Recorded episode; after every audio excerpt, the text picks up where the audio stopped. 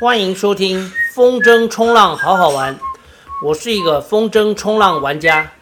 这个节目是用来分享好好玩的风筝冲浪运动，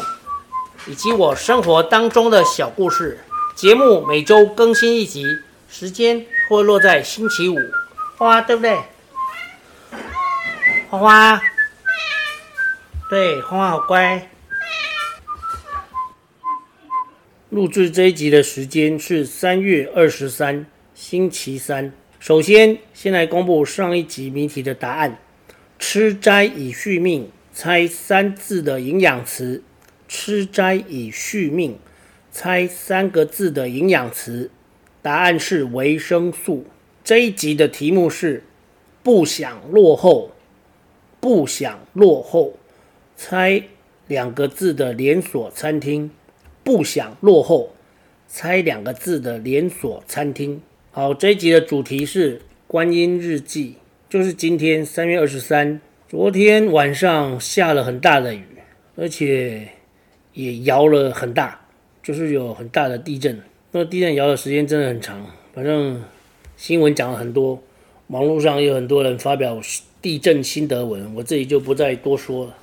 总之呢。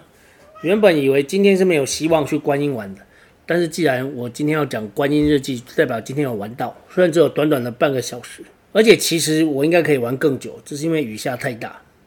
那今天的状况呢，就是本来今天早上是国语四桥的路跑，那因为路跑呢，我就取消练习，结果早上又因为下雨，路路跑取消。可是我既然已经宣布取消练习铅球，就不会再跑去学校，所以我早上就一直在家里撸猫。就东摸西摸，然后一边运动，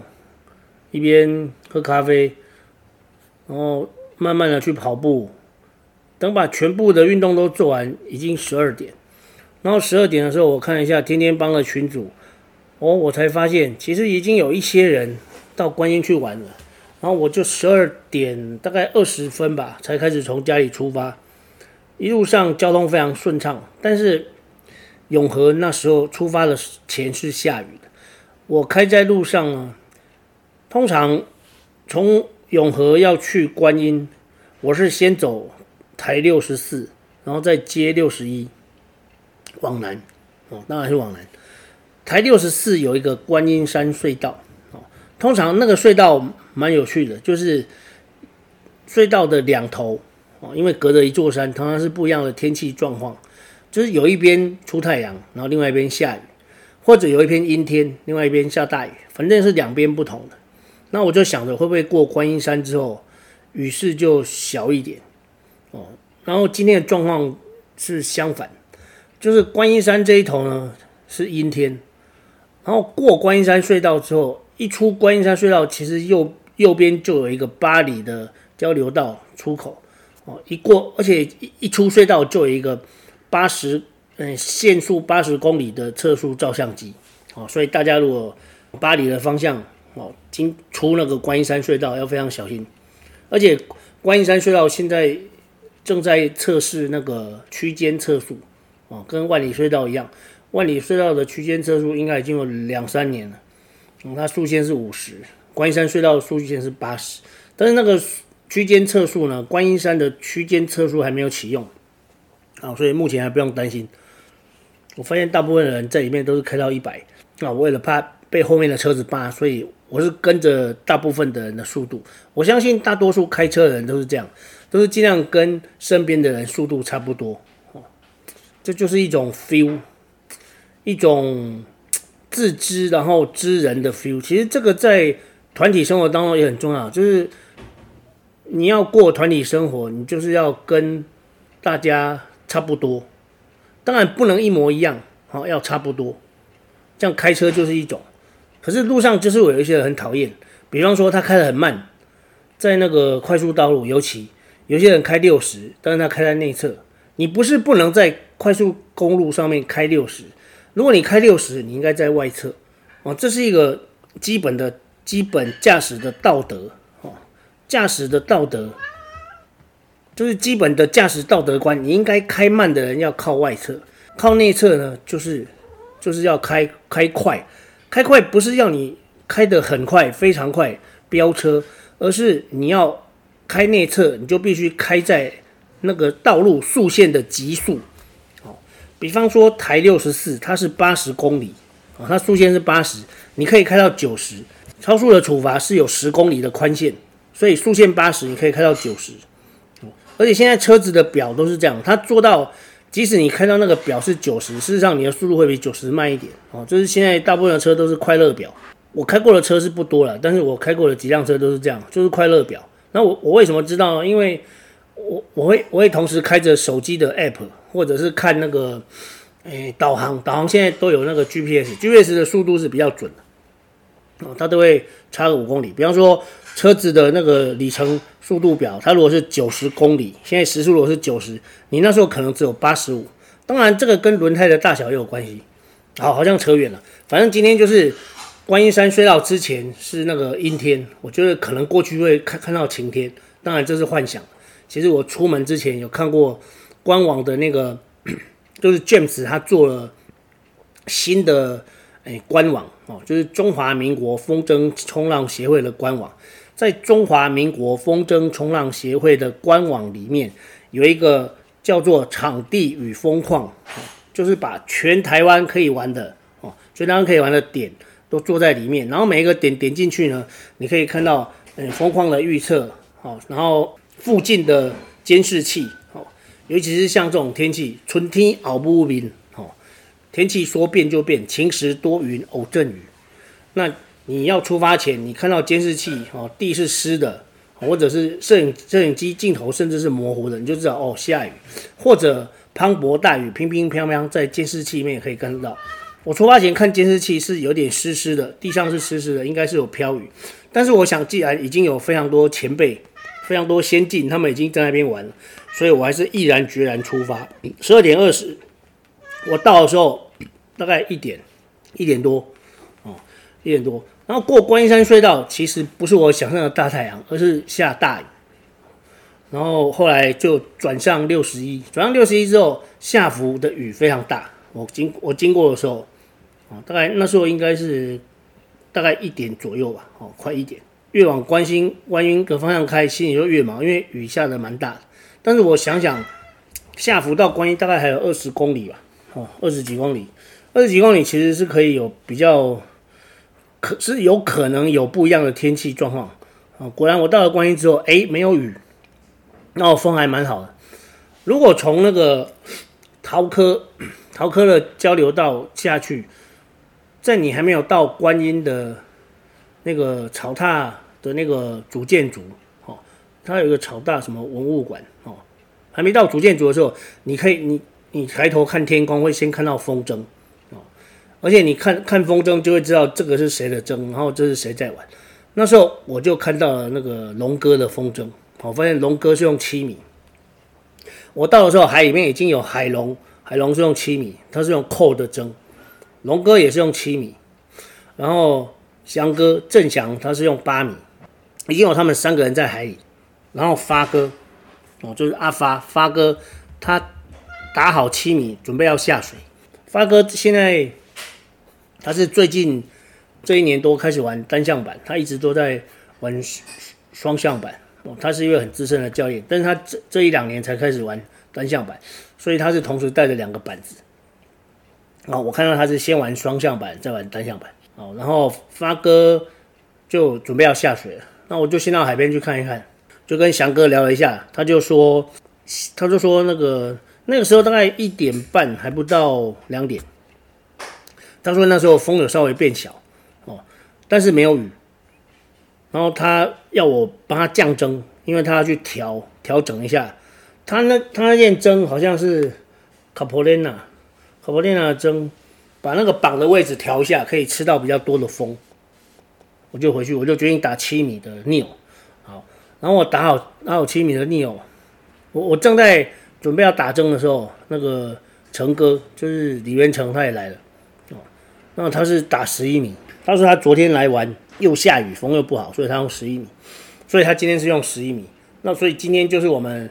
哎，六个人，哪六个人呢？刚才算的龙哥、海龙、郑翔、发哥、成哥，还有我，六个人。好，然后布拉布拉准备一下打针换装，然后起针下水。好，下水之后，我发现七米有一点点不太够，但是没有关系。当差一点点的时候啊，你那个上板就要把前脚用力的推出去哦，就是跑，不要太顶，就跑用用大侧顺的方向，好，用大侧顺的方向上板，这样很容易，很容易就上去了。尤其是那个单向板哦，更容易。你知道前脚推出去哦，前脚推出去，以观音来说，右旋前脚推出去，你的板子就会几乎是平行。平行那个那个海海岸线，就是平行这样出去，然后你上板之后速度跑起来再开始顶。好，今天的状况就是这样。然后今天的风蛮大的，哦，不是不是，今天的浪蛮大，也很有力量。七米的 Neo 啊，虽然差一点点，但是还可以。今天满潮的时间是一点五十五，我下水的时间刚好是最满的一点五十五。我之前有讲过，我曾经在观音的早教断过两次尾舵。造成我非常大的损失，我就非常注意涨退潮的时间，一点五十五下水，因为我不可能玩到两个小时，所以我今天是非常安全哦。在观音的观音的早教是这样子，满潮前跟满潮后两个小时，也就是头尾加起来四个小时的时间哦。单向板，我要讲的是单向板，单向板的尾舵是不会去撞到礁石哦，所以你只要把握这个，但是也不是说。超过这个时间时间区段，你就不能玩单向板，你你就变成只能在下风处哦，就而且也是只有你上风处也可以玩啊，你上风处就是要离那个海海岸哦，呃至少五百公尺哦，要要远一点，至少五百公尺，你你就你就绝对不会撞到藻礁。所以今天就是整个上风处都可以下水。我我下去的时候，那时候还是刚开始飘小雨，我起征之后就开始飘小雨。结果雨越来越大，我就有点后悔今天没有戴隐形眼镜。其实我已经很长一段时间没有戴隐形眼镜下水，我都是去那个有一家叫做百悦眼镜。百悦眼镜，如果你去 Google，哎，Google Map 哦，去搜寻这家店，你会发现它的那个一星评评价很多啊，因为那个老板很有个性，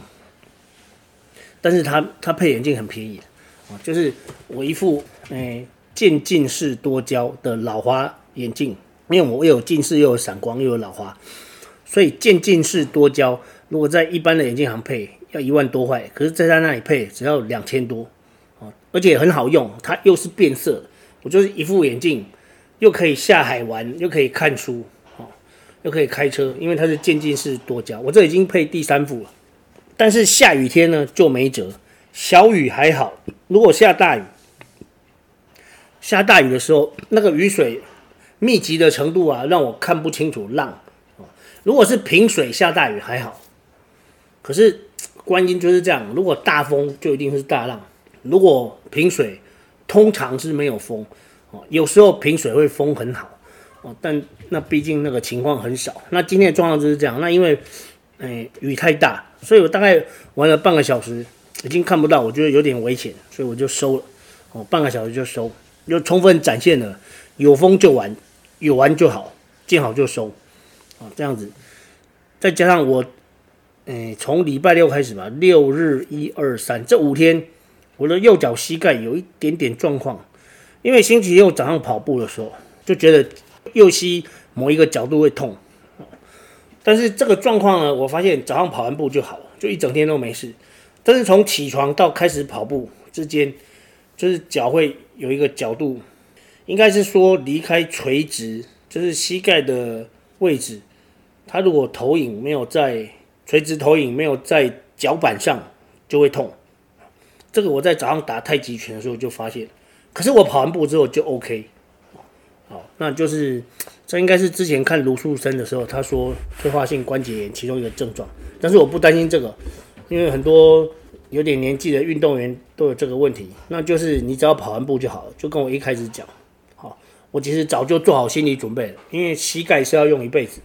我其实我就是用跑每天跑五公里来保养它，好，反正我每天只要有跑步，我的膝盖就是 OK，它就是灵活，而且今天我跑完步，跑完五公里，然后去海边玩半个小时。今天的浪其实是蛮大的，我今天有几度是被两公尺的浪追着跑，其实蛮刺激的。然后有一度又出现了之前的那种，就是前后前面看不到岸，后面看不到海海平面的那种，就是被夹在两个那个涌之间，好，那个也蛮刺激。然后观音的浪其实很少出现那种很平缓的浪，尤其是越靠岸边，因为它很快就崩溃了，所以常常是跑在那个白花花的泡沫上面，感觉很像是跑在一锅那个什么沸水，对，上面。今天的观音日记呢，就跟大家简单聊到这里。然后我不是说昨晚下大雨吗？其实我每次遇到下大雨，我都会很庆幸，还好我把花花接回来。不然他如果还是躲在总务处后面那个工地，哦，我我可能会非常担心。花花自己可能没有觉得什么，我觉得猫就是一种乐天知命的动物，我真的非常庆幸我把它接回来。我算一算，十二月一二三，哦，今天是三月二十三，它在我们家已经超过一百天了，大概一百一十几天。它适应的非常好，它每天早上，每天早上五点。就会到门口去叫我，其实是四点多就开始叫，但是因为我五点才起床，所以以前现在变成很有趣。以前是每天早上五点多我到学校叫花花起床，那现在是每天早上五点，花花在我的房间门口叫我起床。猫是夜行动物，有养猫的人都知道，所以他们其实晚上比较活跃，然后人人是白天。工作或是念书或是干嘛，所以在人刚起床的时候，是是最适合跟猫互动，因为那时候猫的活动时间到尾巴，人才要刚开始活动，就是这一段重叠的时间是可以的。然后还有晚上猫还没有开，就是开始有精神哦，它睡了一整个白天嘛，哦，晚上猫开始有精神，然后人还没睡觉这段时间，哦，也是适合跟猫互动，所以。跟猫互动的最两个最佳时段呢，就是刚起床跟睡觉前，中间其实都不适合，因为中间就是猫要休息要睡觉，所以不要在中间的时间去吵它。哦，这是我这一百多天观察的结果，我尽量都是顺着它。哦，这就是今天的观音日记，然后再加一点花花最近的状况。这一集就到这边，我们下集再见。